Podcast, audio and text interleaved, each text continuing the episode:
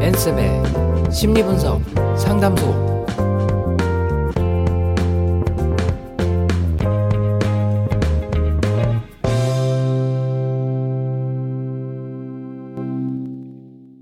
일상 속에서 겪는 갈등을 성향으로 풀어보는 엔쌤의 심리분석 상담소 벌써 그 여섯 번째 시간입니다. 네, 반갑습니다. 네. 2016년 첫 녹음이네요. 네, 안녕하세요 최윤이고요. 네, 박앤디입니다. 좋은 네. 아침입니다. 네, 아 오늘 이 가지고 온 심리학 소식이 굉장히 신년에 어울리는 소식이에요. 아, 예, 그렇죠. 네. 저희가 어, 지난 방송에서 신년 계획에 대해서 다뤘었는데 예, 오늘은 그 중에서도 다이어트. 예, 굉장히 많은 아. 분들이 관심 갖고 계신 다이어트에 네, 대해서. 신년 계획으로 벌써 세우신 분들 많을 텐데 예, 그렇죠. 네, 네. 좀 잘 지키고 계시려나 모르겠어요. 어, 지금 일주일이 이제 지났으니까 그럼요. 네, 4분의 1 정도가 포기를 하셨겠죠. 네, 실패를 작심삼일 하시는 분들은 벌써 두 번 다시 하시고도 남는. 네, 그렇습니다. 네. 네. 어, 이 다이어트에 관련된 소식에 대해서 저희가 오늘 말씀드릴 거는 듀크 대학하고 코넬 대학에서 연구를 한 결과가 있습니다.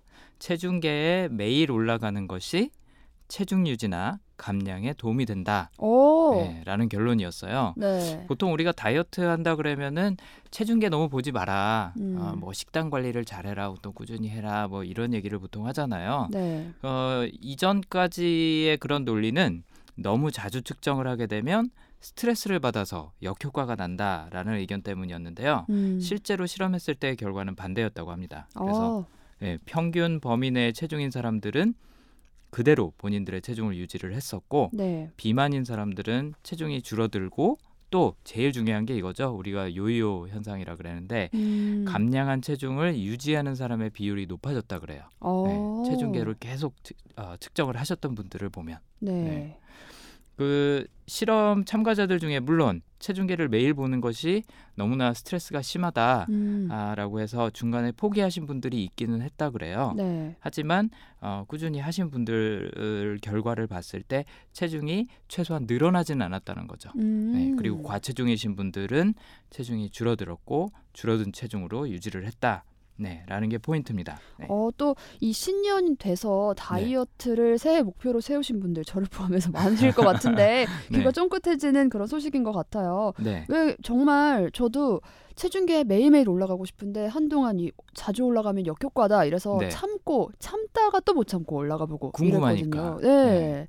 근데 또 이게 두 가지가 있는 게 자꾸 잘 빠지면은 신이 나서 막 또 올라가 보고 운동하고 이러는데 네.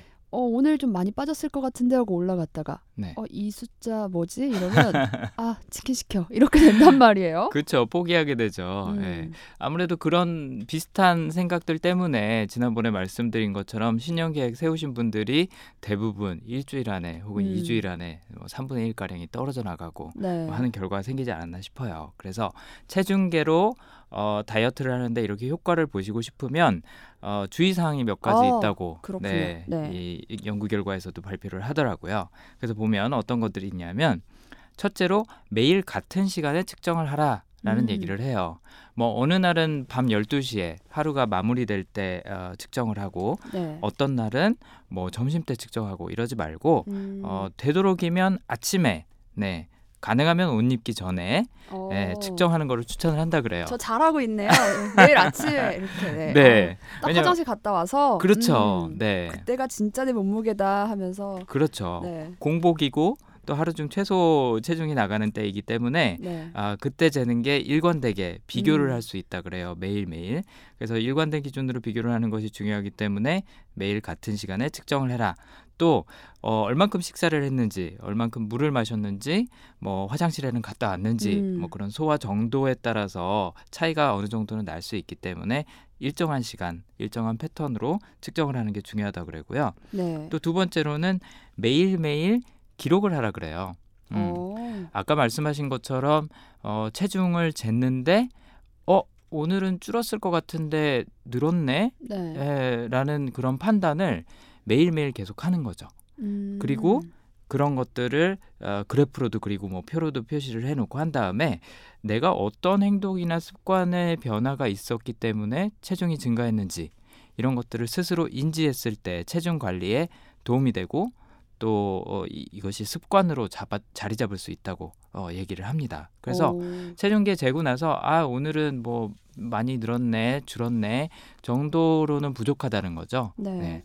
실제로 어제에 비해서 뭐 몇백 그램이 줄었고 뭐 일주일 전에 비해서 몇 킬로그램이 음. 줄었고 이런 것들을 체계적으로 파악을 해나가야 이 체중계로 다이어트 하는데 도움이 된다 그러는 거죠. 맞아요. 또 이게 자꾸 숫자가 조금씩 줄잖아요. 그러면 네. 내가 원래 몇, 몇 킬로였는지도 까먹어요. 사람이 망각의 그렇죠. 동물이라고 네. 이거 많이 빠진 건데 사실 왜 안 빠져? 막. 이러면서 네 이게 원래 내 원래 몸무게인 양 착각을 그렇죠. 하게 되거든요. 근데 내가 예전에 뺐던 걸 보면서 아 내가 그래도 음. 이만큼 뺐네 하고 가끔 위안을 받을 수도 있을 것 같고요. 그렇죠. 네. 네. 근데 여기에도 또 함정이 있는 거죠. 체중이 줄었다 혹은 늘었다라 그래서 기뻐하거나 마냥 슬퍼해야 되냐? 그건 아니라는 거죠. 음. BMI 그러니까 어, 아. 신, 신장 대비 어, 체중 그다음에 또 체지방 어, 네. 비율도 측정을 같이 할 수 있는 체중계를 활용을 하시는 게 좋은 게 네. 어, 지방하고 근육하고 어, 무게 그 밀도가 음, 다르거든요. 맞아요, 그래서. 근육이 지방보다 무겁기 때문에 운동을 열심히 하면 몸은 실제로는 날씬해져 가는데 체중은 오히려 느는 기간이 있습니다. 네. 음. 그럴 때 어 내가 너무 많이 먹고 있나 싶어서 음식을 줄이시면 오히려 운동에도 바- 방해가 되고 음. 다이어트에도 방해가 될 수 있는 거죠. 아, 네. 음식을 줄이면 다행인데 저처럼 된다니까요. 아, 치킨 시켜. 그렇죠. 네. 아, 이거 왜 늘고 있는 거지? 아, 음. 이렇게 열심히 했는데도 안 되면 에이 모르겠다 포기. 네.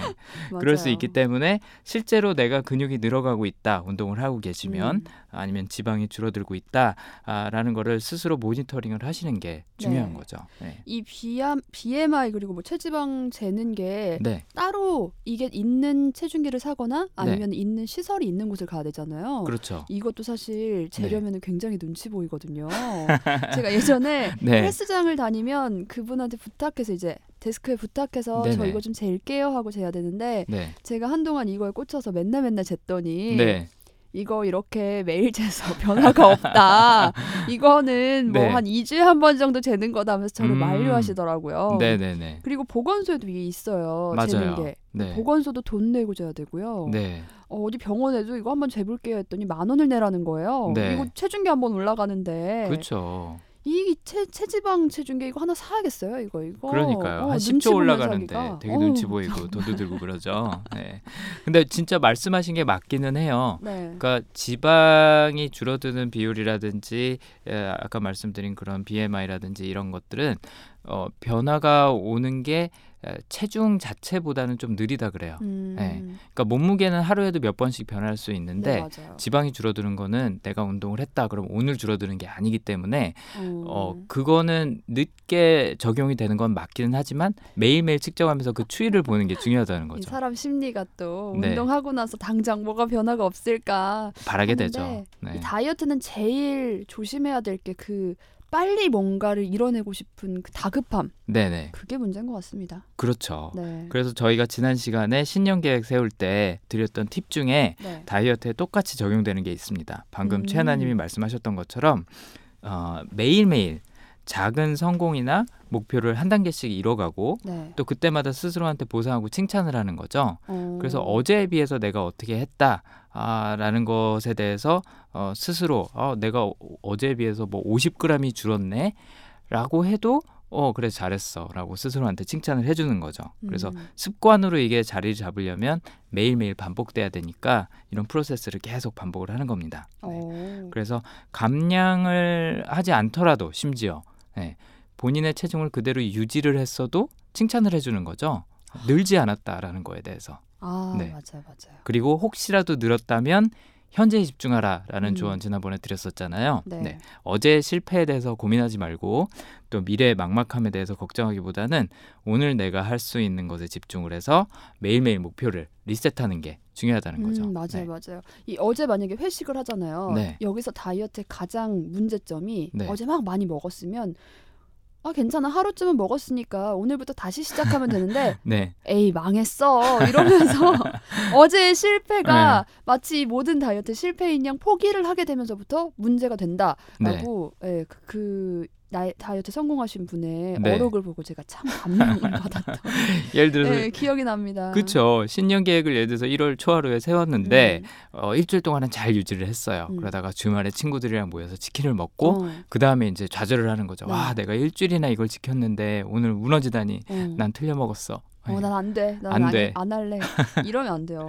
그렇죠. 금연도 그렇죠. 담배 정말 정말 정말 유혹에 못 이겨 한 개 피 피면 음, 에이 금연 취소가 아니고 그렇죠. 응, 잠깐 내가 유혹에 흔들렸으나 나는 네. 내갈 길을 가련다 해야 되는데 이게 참 쉽지가 않아요. 그렇죠. 네. 네. 그게 지난번에 말씀드렸던 것처럼 의지력에 의존을 하면 음, 네, 어렵기 때문에 그런 거죠. 네. 네. 본인이 사람이 본인의 의지로만 뭔가를 한다는 건 굉장히 어려운 일이고요. 음, 네, 이렇게 습관으로 만드는 게 어, 계획을 지키는 게 지키는 데 도움이 되는 거고 이런 습관 중에 하나가 체중계에 매일 같은 시각에 올라가서 체중을 재고 그것을 기록하고 그 음. 변화를 지켜보는 것. 네, 어. 이런 습관이 될 수 있다는 그런 얘기였습니다. 네, 아, 습관 만들기. 네, 네, 오늘 심리학 소식으로부터 또 하나의 깨달음을 얻어갑니다. 네. 광고 듣고 올게요. 대한민국 방과 후 학교 지식 라디오 대표 김용민입니다. 사상과 철학, 주체성과 정의감마저 잃게 만드는 세상.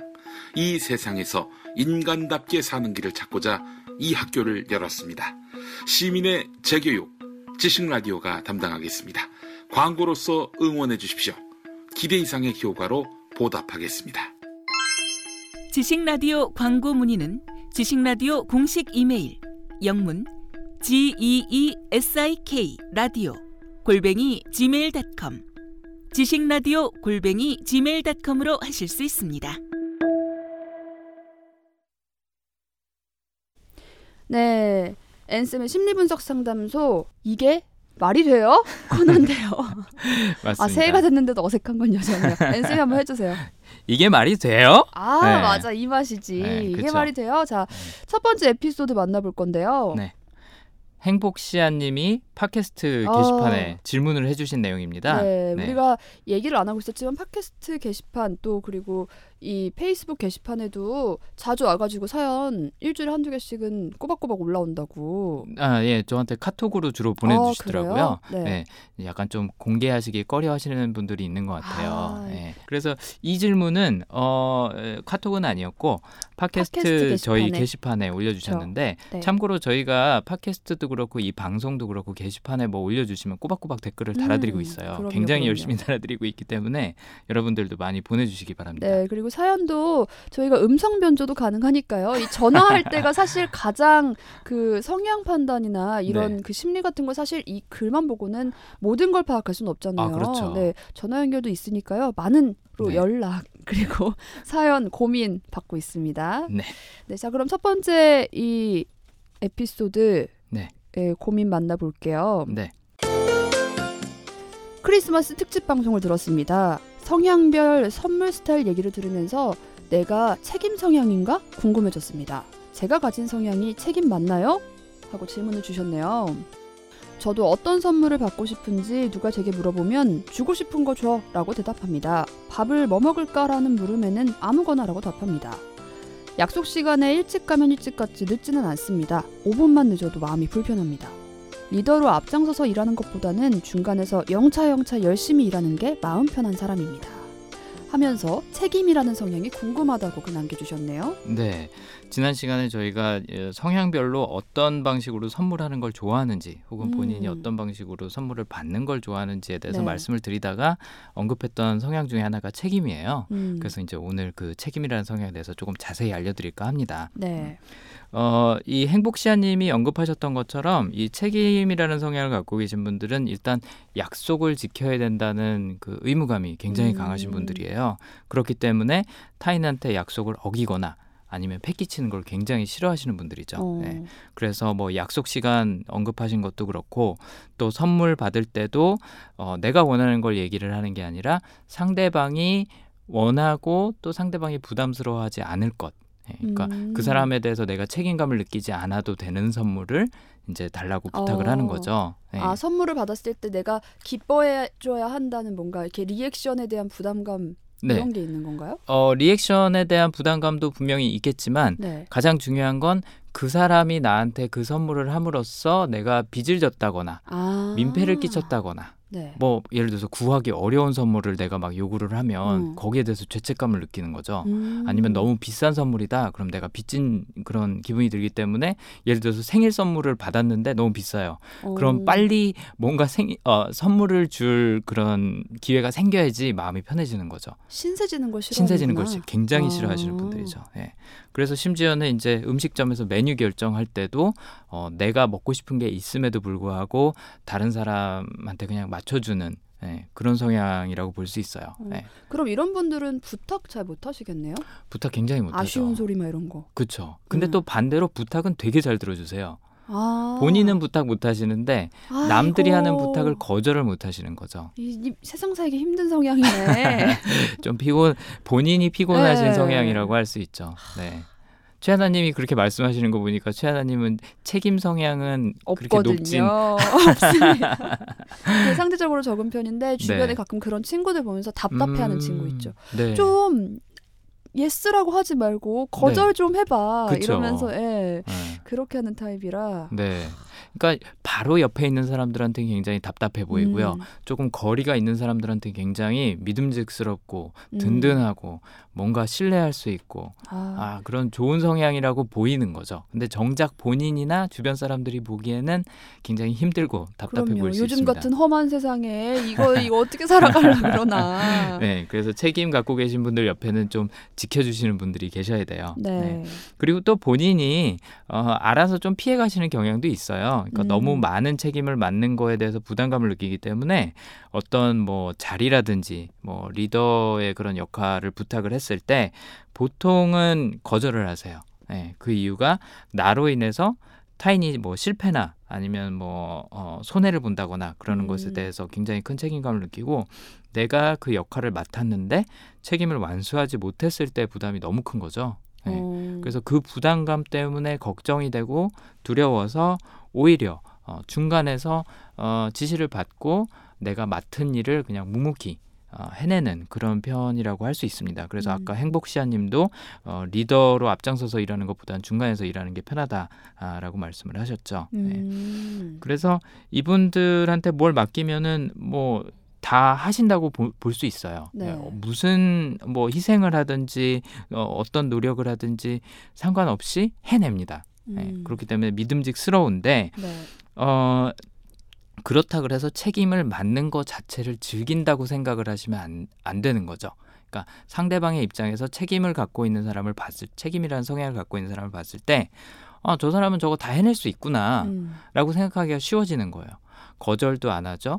시키면 다 해오죠. 음. 군소리도 잘 안 해요. 음. 어, 이거 힘들었다 뭐 이런 얘기 잘 안 해요. 음. 그냥 척하니 내놓는 거죠 결과물을 네.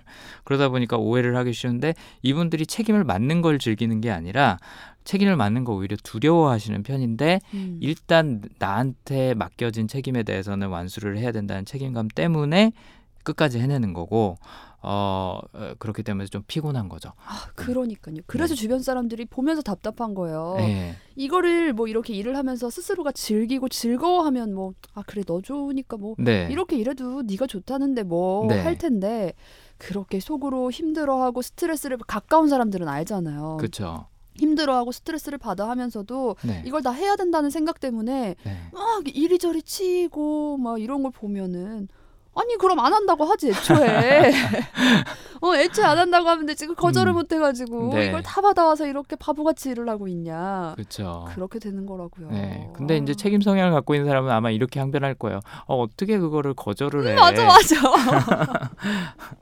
아니면 뭐 네. 할수 없지 뭐. 어, 어떻게 네. 이렇게 해야지 뭐 그 사람도 나름의 뭐 네. 있는데 내가 할 수밖에 없어. 뭐. 맞아요. 네.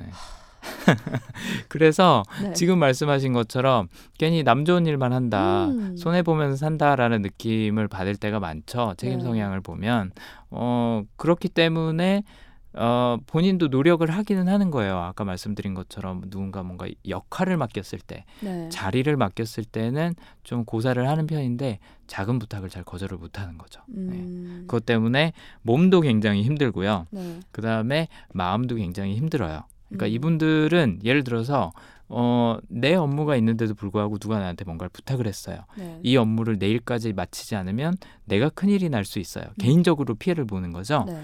근데도 남이 맡긴 일, 어, 나하고는 별로 상관도 없는 일인데 그거를 밤새도록 해주고 있는 거예요. 맞아요, 맞아요.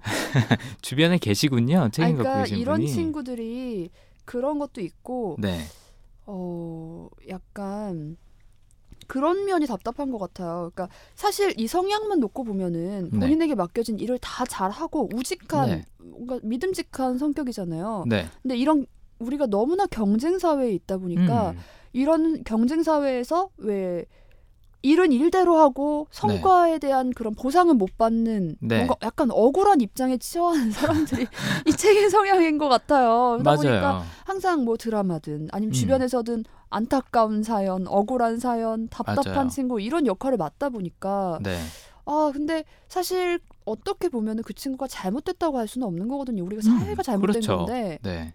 살아남으려면 어쩔 수 없으니까 이게 또 답답합니다. 너무 과한 경쟁 때문에 이런 어떻게 보면은 정말 기본적인 그런 사회적인 신뢰관계 네. 에서 제 역할을 하는 분들이 피해를 보는 경우가 많은 것 같아요. 음. 실제로 기업에서 가장 원하는 어, 우수한 직원의 에, quality 성향이 뭐냐라고 물으면 책임감이라는 얘기를 하거든요. 네. 그러니까 기업 입장에서는 좋은 거죠. 네. 맡기는 대로 다 하니까. 근데 개인 입장에서 보면은 손해를 볼 때도 많고 그리고 기업에서는 좋다고 하지만 실제로 승진하는 걸 보면은 본인의 네. 책임을 열심히 다하고 남들의 책임까지 떠맡은 사람보다는 약간 자기의 이득을 잘 챙긴 사람들이 맞아요, 승진을 하게 되는 맞아요. 경우가 많잖아요. 이제 그런 부분에서 이, 이 책임을 갖고 계신 분들이 어. 굉장히 억울해할 거예요. 참 우리가 살아가기 힘든 성향이긴 하죠. 이 네, 사회에서. 그렇죠. 네. 그래서 뭐 꼭 우리나라가 아니더라도 책임 성향을 갖고 계신 분들이 이런 중압감 때문에 음. 아, 항상 신체적으로 약간 좀 긴장을 해 있는 경우가 많아요. 어. 그래서 그냥 표정이나 몸이나 제스처를 봐도 약간 조금 경직되어 있는 분들 어. 아, 약간 뭔가 아, 긴장감이 나타나는 방식이 여러 가지가 있겠지만 경직돼 보일 수도 있고요. 그래서 아니면 뭔가 묵- 불안해 보일 수도 음, 있고요. 묵뚝뚝해 보여 이런 얘기 좀 듣고 네. 그렇지 않을까요? 그런 그렇죠. 이미지가 왠지 떠오른다면은 책임감 있고 우직한데 네. 이렇게 감정은 잘 표출하지 않는 그런 맞아요. 모습이 떠오르니까. 네. 네. 아까 말씀드렸던 것처럼 책임 성향 갖고 계신 분들이 군소리를 잘 안 하시거든요. 속으로 다 삭히세요. 네. 이건 내가 마땅히 해야 될 일이라고 생각을 하기 때문에 불평을 안 하시는 거죠. 사키다 병납니다, 여러분. 맞습니다. 자, 그러면 책임 성향 가지신 분이 뭐 이렇게 화를 내거나 아 이건 진짜 아니야 네. 이러는 경우는 언제가 있을까요? 어, 본인이 책임을 다하지 못하는 거에 대해서 굉장히 힘들어하고요. 또 거기에 대해서 괴로워합니다. 힘들어하는 음. 정도가 굉장히 심해요. 예를 들어서 뭐 어, 누군가한테 물건을 빌려줬는데 아 누구 누가 나한테 물건을 빌려줬는데 내가 그걸 잃어버렸어요. 네. 그러면은 그거랑 똑같은 물건을 찾으려고 정말 뭐 해외 직구까지 하는 상황까지 아. 가고 이러는 거죠. 만약에 에, 그런 책임을 다하는데 방해가 되는 일이 있다. 그럼 이제 이분들이 화를 낼 거예요. 네. 음. 왜냐하면 나는 책임을 다하는 사람이라는 가치관을 갖고 계시기 때문에 이걸 다 할 수 없을 때는 내가 뭔가 어, 덜 된 사람이 된 것 같고 못난 사람이 된 것 같고 음. 뭔가 잘못을 하는 것 같고 이런 죄책감에 휩싸이거든요. 어. 그래서 그런 상황을 만드는 사람이 있다. 그러면 그 사람한테 아마 화를 낼 겁니다. 그리고 또 마찬가지로 나는 책임을 다하고 있는데 상대는 책임을 다 안 하고 있다. 음. 어. 나는 내 몫에 이상을 하고 있죠. 사실은 책임 성향을 갖고 계신 분들은. 네. 근데 누군가 본인의 책임, 본인의 역할을 다 하고 있지 않다. 그러면은 아까 이제 저희가 얘기했던 그런 억울함이 표출이 되는 거죠. 어. 네. 너는 왜 책임을 다하지 않냐? 난 이렇게 열심히 하는데. 뭔가 갑자기 이데아가 떠올라요. 네, 이런 책임 성향을 가지신 분들이 모여서 세상을 만든다면 네, 그 세상이 정말 법, 법 없이도 막잘 아. 굴러갈 것 같은 데 불가능하겠죠. 세상은. 그렇죠. 뭐 네. 똑같은 종류의 분들만 계신 거는 아니니까 불가능하겠지만 어, 책임감이 굉장히 높으신 분들끼리 모여 있을 때 보면요. 어, 약간 좀 기- 경쟁을 하시는 것 같더라고요. 책임감으로. 아, 그래요? 네. 아 그래요 또? 왜냐하면 어, 책임감이라는 성향이 본인의 행동에서도 나타나지만 가치관이라고 말씀을 드렸잖아요. 네. 이게 옳다, 좋다라고 생각을 하기 때문에 누가 더 책임감 있는 사람인지 보여주겠다. 아또 그렇게 되는구나. 그렇죠. 예. 그래서 막 더 떠맡아서 하고 더 어. 열심히 하고 그래서 그 조직을 보면요 누가 시키지 않아도 다 알아서 하는 거예요. 오. 남겨진 일이 어- 없을 정도로 빠삭하게 돌아가는 거죠. 그러면 그런 회사는 정말 빠른 성장, 뭐 이렇게 좋은 성과 네. 나타나나요? 어, 단기적으로는 그럴 수 있겠는데 어느 조직이나 그렇듯이 어, 동일한 성향의 사람들, 동일한 가치관을 갖고 있는 사람들만 모여 있을 경우에는 부작용이 언젠가는 나타나기 시작합니다. 아. 그 중에 하나가 이제 영어로는 번아웃이라 그러죠. 네. 탈진하는 거예요. 책임 성향 갖고 계신 분들이 아까 말씀드렸듯이 항상 신체적으로도 그렇고 심리적으로도 그렇고 긴장해 음. 계신 상태이고 어 약간 좀 어, 워커홀릭 경향이 있는 경우가 많아요. 그러다 네. 보니까 이분들끼리 이제 경쟁이 붙으면 어, 다 같이 병나는 거죠. 그렇겠네요. 네. 아 이게 또 같은 성향끼리 막 잘한다고 해도 그 안에서 경쟁이 생기고 이게 좋은 방향으로 가지만은 않는군요. 그렇죠. 음. 네. 어떤 성향이든지 어, 강점으로 작용했을 땐 긍정적인 부분이 있지만 네. 약점으로 작용했을 땐 부작용이 있고 또 그거를 해소해 줄 수 있는 그 반대되는 스펙트럼의 성향이 필요합니다. 음. 네, 그래서 책임을 갖고 계신 분 주위에는 어, 이제 그 정도면 됐어. 음. 라고 얘기를 해준다든지 아니면 가지치기. 아, 요거는 나중에 하자. 네. 우선순위를 정리를 해준다든지 아, 이거는 덜 중요한 거야 하지 마라고 얘기를 해줄 수 있는 그런 사람들이 필요한 거죠. 어, 저는 이 책임 성향에 대한 얘기를 듣다 보니까 네, 어, 직장에서는 어쨌거나 어, 승진 뭐 이런 걸 떠나서 동료들에게는 굉장히 평판이 좋은 사람일 것 같아요. 그렇죠. 그런데 사실 가족 입장에서 봤을 때는 아. 그렇게 좋은 어, 가장이나 뭐 엄마 네. 아빠가 될 수 있을까에 대한 의문은 조금 드는데 여기 두 음. 번째 이야기가 네, 가족과 관련된 책임 성향에 대한 에피소드네요. 그렇죠. 네. 네. 어, 방금 제가 얘기한 거하고 최하나님이 말씀하신 거하고 연결이 되는 거죠. 어떤 성향이든지 부작용이나 약점은 있기 때문에 음. 그걸 과하게 사용했거나 아니면 사용하지 않아야 될 때 사용했을 때 예, 나타나는 현상들이 있습니다. 네. 그럼 두 번째 이야기 한번 만나볼게요. 익명의 청취자분께서 이메일로 문의해 주신 내용입니다. A라는 사람의 성향이 궁금합니다. A는 대기업 유통기업에서 평생을 일했는데 3년 전에 구조조정으로 퇴직하게 됐습니다. 그런데 A는 그 사실을 가족들에게 말하지 못했습니다. 처음에는 곧 취직이 될 거란 생각에 감췄는데 벌써 3년이나 흘러버렸습니다. 그동안 유통업체에 취직하기 위해서 갖은 노력을 다했지만 쉬운 살이나 되는 A를 받아주는 회사는 없었습니다. A는 요즘 출근한다고 나가서는 식당 주방에서 알바를 하고 있습니다. 사실 A가 가족들에게 실직 사실을 털어놓지 못한 데에는 어릴 적에 대한 기억도 작용한 것 같습니다. 군인이었던 아버지가 실직을 한 뒤로 집안들 틀어박혀서 술만 퍼마시는 알코올 중독자가 됐거든요. A는 절대 아버지처럼은 살지 않겠다고 결심했습니다. 그래서 자신의 실직을 더욱더 인정하지 못했던 것 같습니다.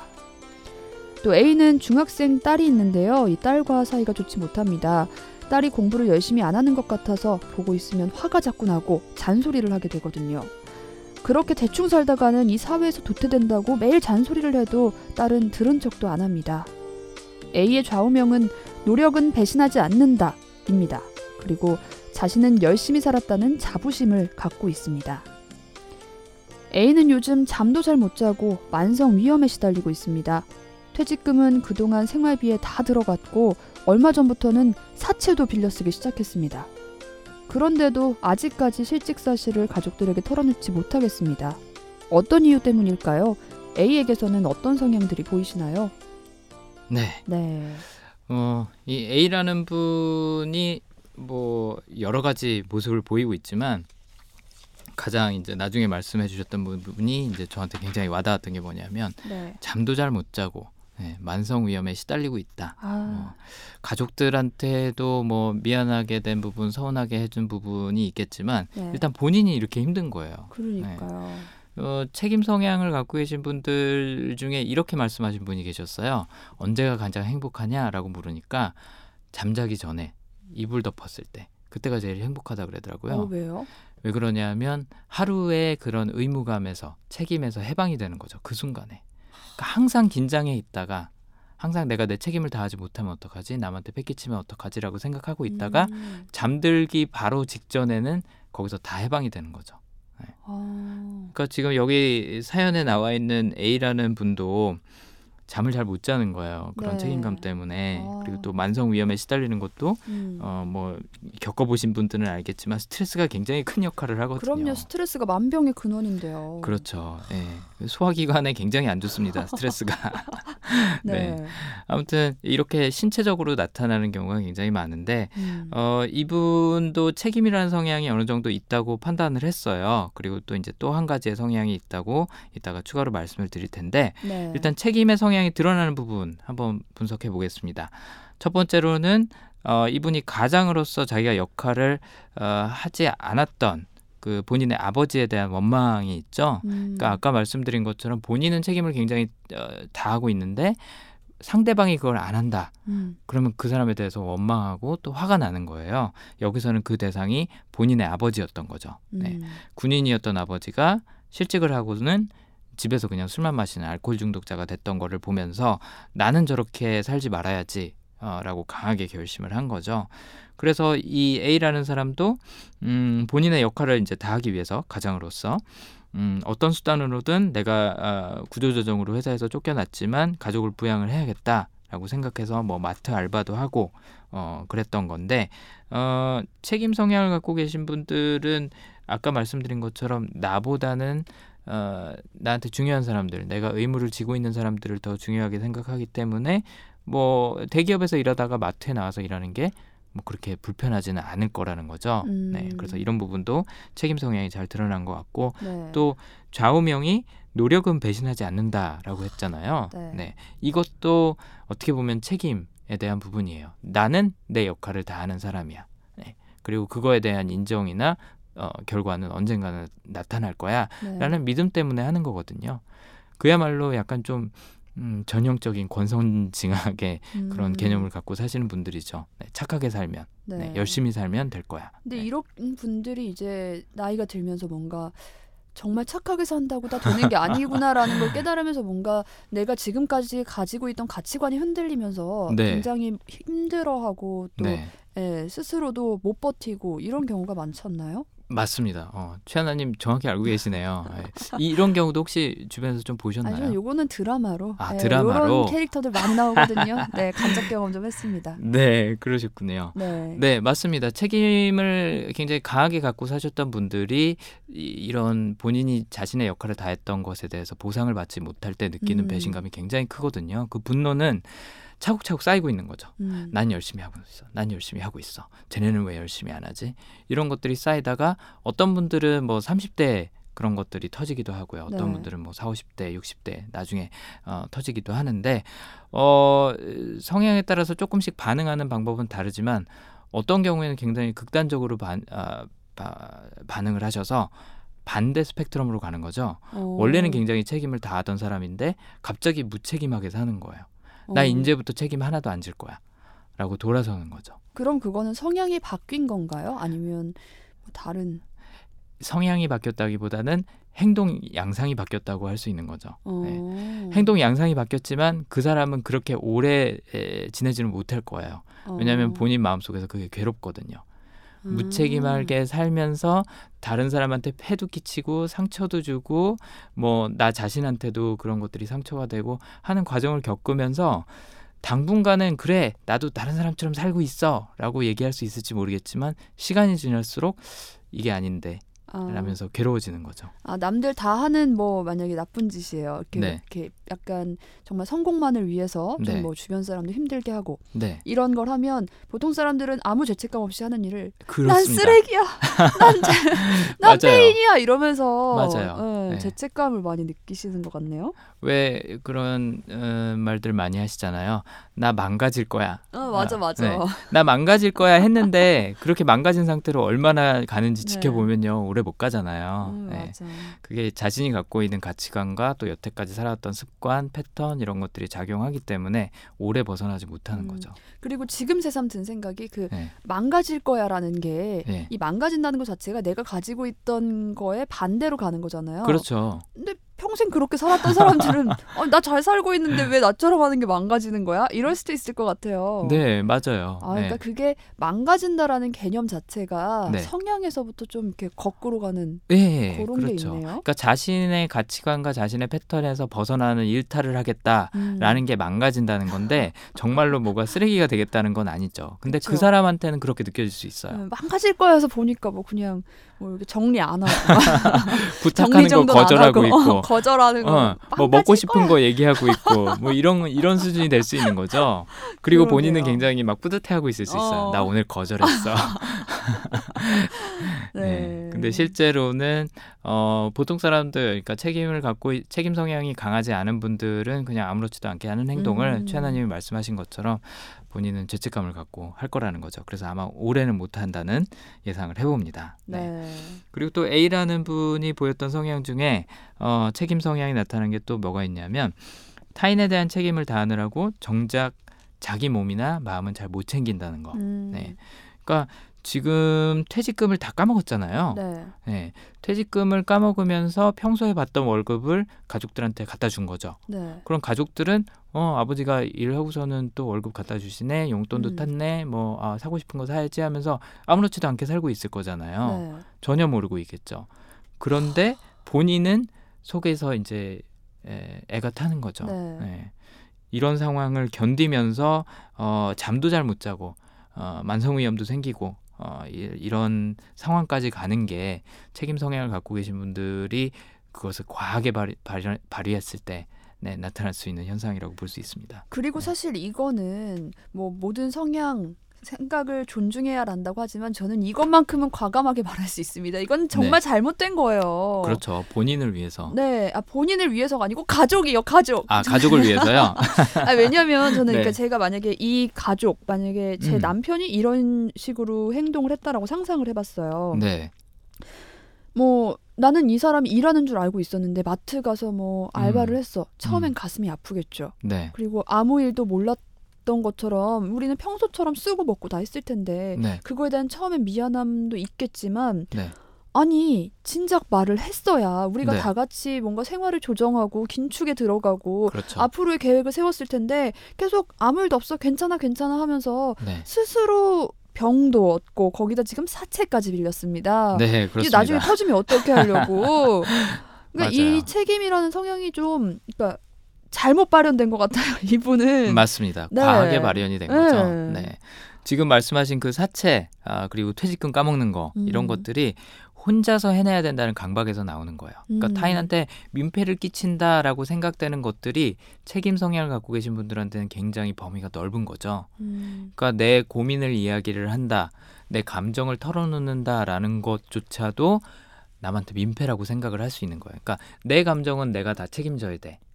남한테 부정적인 감정을 표현하거나 어, 짐을 지우면 안 돼. 음. 라는 생각을 하기 때문에 뭐 이렇게 실직을 하고 이런 문제뿐만이 아니라 본인이 하루 종일 겪은 일들을 네. 얘기를 잘 안 하는 편이에요.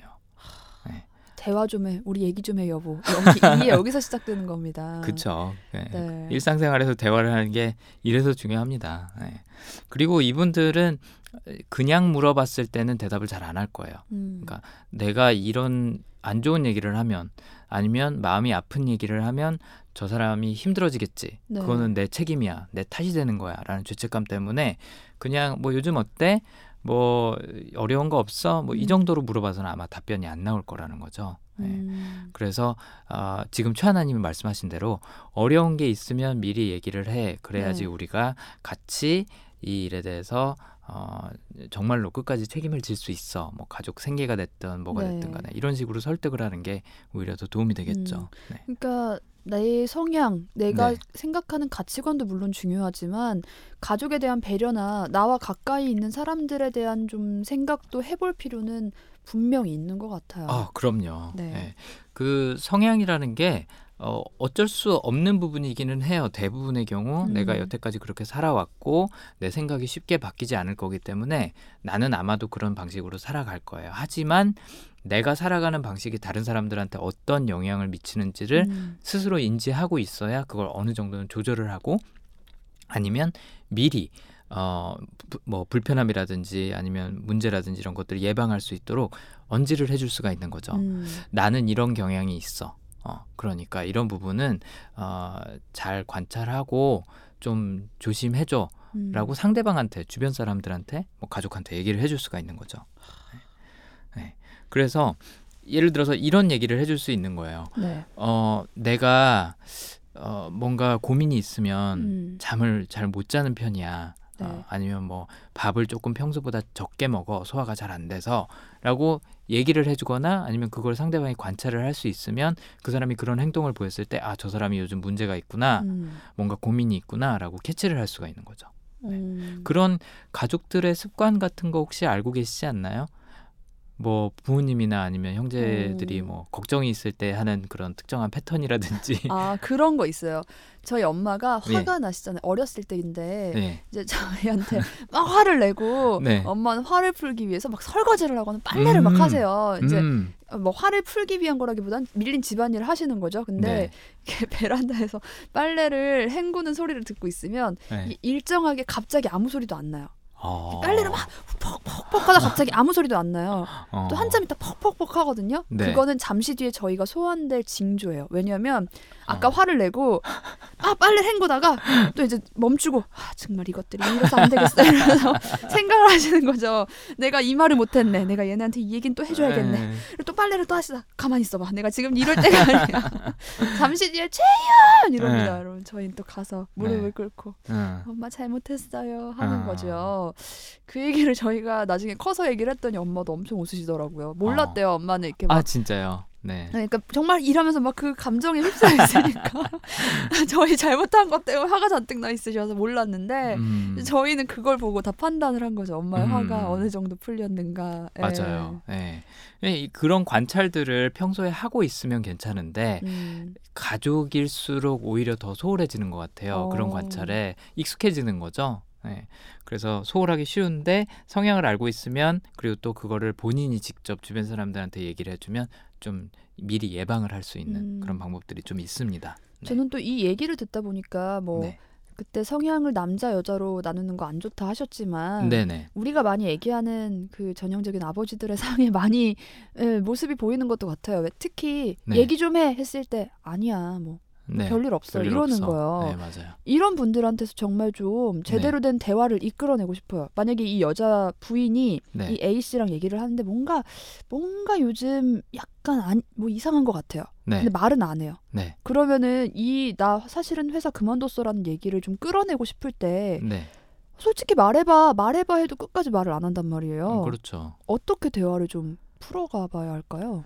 그러니까 예를 들어서 책임 때문에 그런 얘기를 잘안 음. 한다라는 가정일 경우에는 이게 책임을 지는 게 아니다라고 설득을 해야 되는 거죠. 그러니까 저희가 그때 reframing이라는 그런 concept에 대해서 얘기를 한 적이 있었잖아요. 네. 상대방의 가치관으로 얘기를 하는 거예요.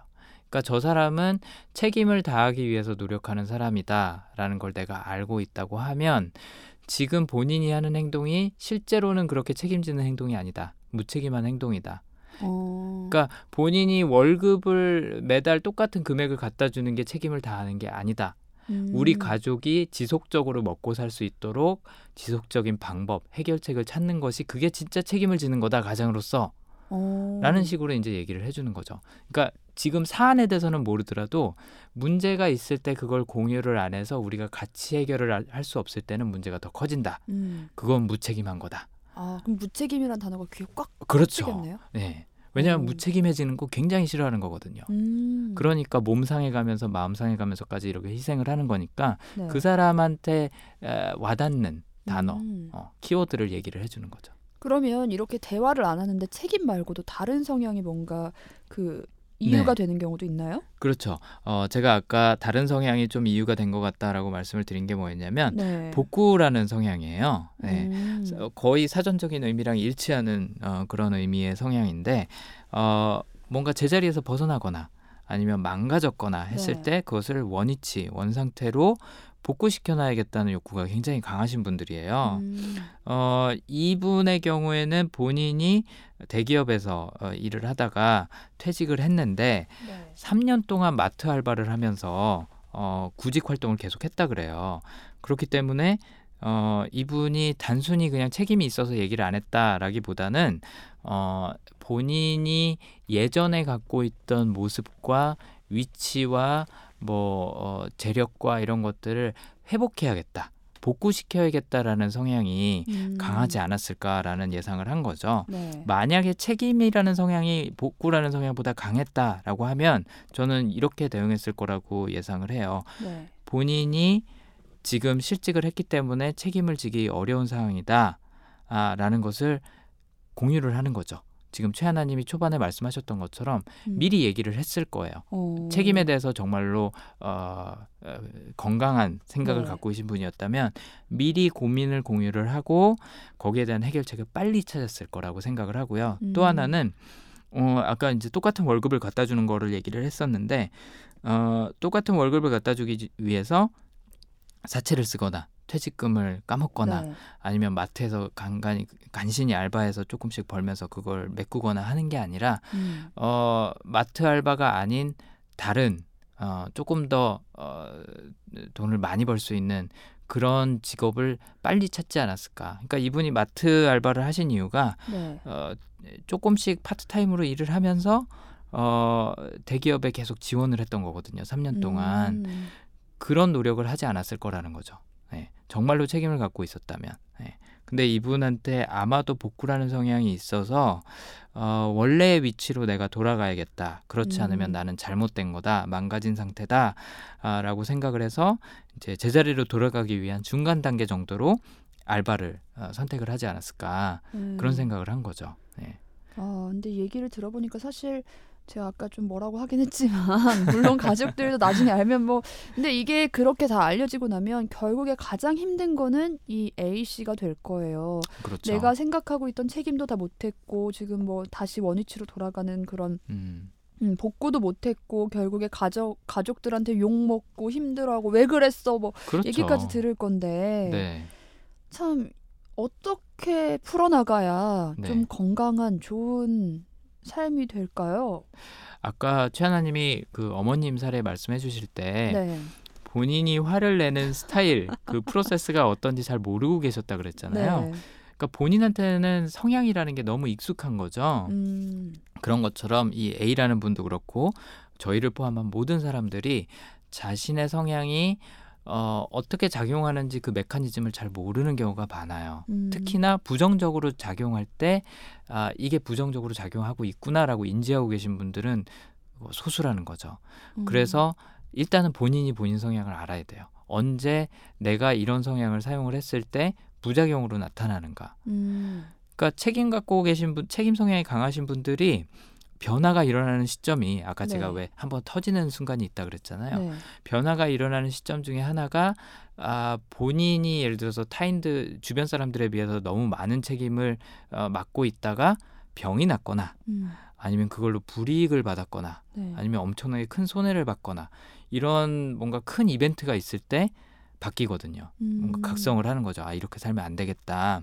근데 그 이벤트가 생기지 않으면 이분들이 계속 그렇게 사는 거예요. 그러니까 몸이 한번 아파봐야, 네. 네, 아파봐야 아, 이렇게 살면 안 되겠구나라고 음. 느끼실 거라는 거죠. 그리고 또 이 본인이 이렇게 살면 안 되는구나라고 느끼는 그 limit가 네. 굉장히 높은 분들이 있어요. 그러니까 뭐돈 천만 원, 이천만 원 그럴 수 네. 있지. 보통 우리 보증 섰다가 뭐 잃고 아, 예. 이런 경우에도 한 번 당하면 음, 다시는 안 해야 되는데 맞아요. 그러고도 계속 하시는 분들이 계시고 네, 저는 이거 보면서 갑자기 뭐 이렇게 옛날에 TV에 왜 고민 사연 나온 것도 생각이 나는 게 네, 아빠가 너무 퍼주는 성향인 거예요. 예. 친구들한테도 뭐 예. 누구한테도. 근데 막상 집은 너무 없어요. 뭐가 이남 다 퍼주느라고. 다 퍼주느라고 네. 막상 가족들은 다 같이 쫄쫄 굶고 그렇죠. 너무 힘들게 살고 있더라고요. 네, 그런 걸 보면서도 그러니까 이게 어느 정도 내가 이러면 안 되겠다라고 깨닫는 지점이 정해져 있다면 주변 사람들도 함께 그 지점을 향해 좀 버텨볼 수가 있을 텐데 그게 언젠지를 모르니까 음, 이제 더 걱정이 되고 정말 큰 병 들고 그때 가서 후회하면 은 사실 네. 너무 늦었고 이럴 그렇죠. 수도 있으니까. 그러니까요. 그게 네. 참 안타까운 거죠. 어, 저희가 예전에 방송할 때도 말씀을 드린 적이 있지만 사람의 성향이 잘 안 바뀌어요. 사람의 성향이 잘 안 바뀌고 어, 오늘도 얘기했고 지난번에도 얘기했지만 의지로 바뀌는 게 절대로 아니라는 음. 거죠. 내 생활 습관이나 이런 것들이 그래서 어, 이런 큰 계기가 있기 전까지는 안 바뀌는 게 대부분의 경우예요. 그러니까 음. 저는 이렇게 정의를 하거든요. 내가 아, 죽다가 살아나든지 네. 아니면 바뀌지 않으면 죽을 게 뻔하다든지 음. 그두 가지 케이스가 아니면 사람들이 잘 안 바뀌는 것 같아요. 어디 그런 거 좀 하나 만들어 주세요. 뭐 서바이벌 게임장 이런 걸 해가지고 죽기 직전까지 몰아넣는 거야. 깨달음을 얻을 수 있도록 뭐 가상 가상의 실험 뭐 네. 이런 거 많잖아요. 가상 현실 네. 요즘 예. 그런 거로라도 좀 음. 깨우쳐드리고 싶네. 아, 어, 그거 사실 괜찮은 생각이에요. 그 여러분들 어, 온라인 게임이라든지 아니면 뭐 비디오 게임 같은 거 많이 네. 하시잖아요. 그러니까 어 그런 거에서 사이버머니 쓰죠. 예.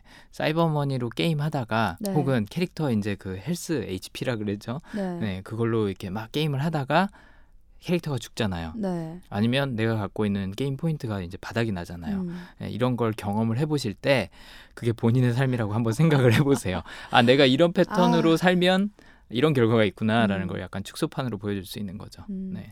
저는 우리 엔쌤 수업을 들으면서 하는 생각이 네. 뭐 이런 성향이나 이런 모든 고민거리에 대해서 가장 좀 어떤 식으로 하면은 나를 깨달아 볼 수 있을까 또 어떤 식으로 좀 사람들과의 음. 관계에서 발전할 수 있을까를 생각해 봤을 때 그 말을 하지 말아야 될 것 같아요. 난 원래 그래. 음 예. 맞습니다. 나 원래 그래라는 말 말고 나는 왜 그럴까 정도로만 한번 생각해 봐도 네. 아주 작은 발걸음이나마 조금 맞아요. 예, 전진할 수 있지 않을까 네 싶네요. 맞습니다. 정확히 말씀해 주셨는데 그게 저희가 흔히 얘기하는 성찰이라는 거죠. 나를 다 돌아보는 통해요. 거. 다 통합니다. 음, 네. 음, 그렇죠.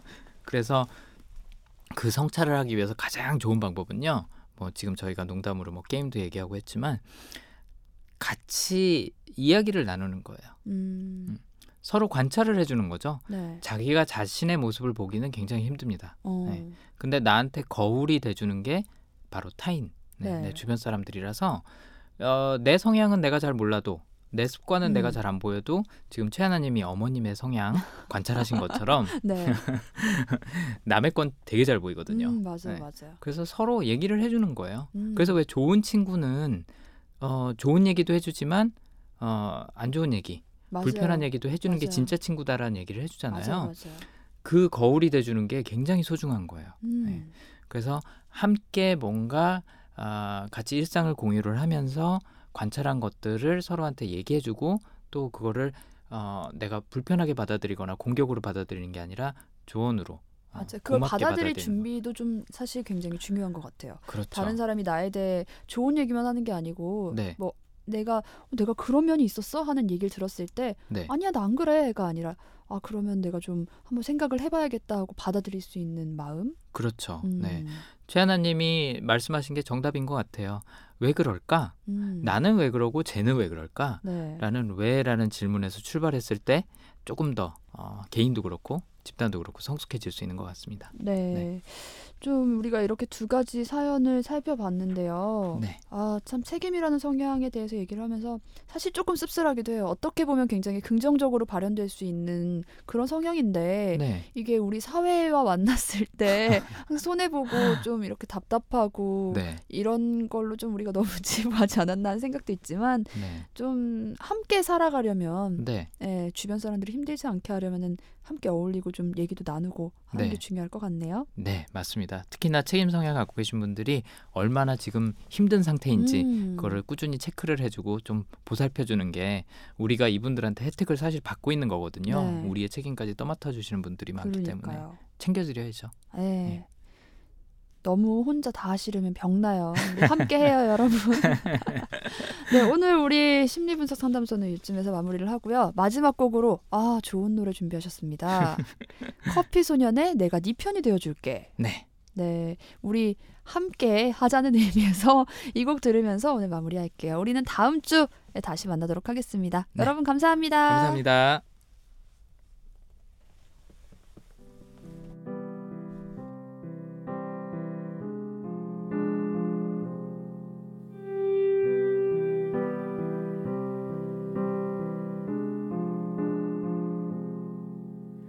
누가 위로할까?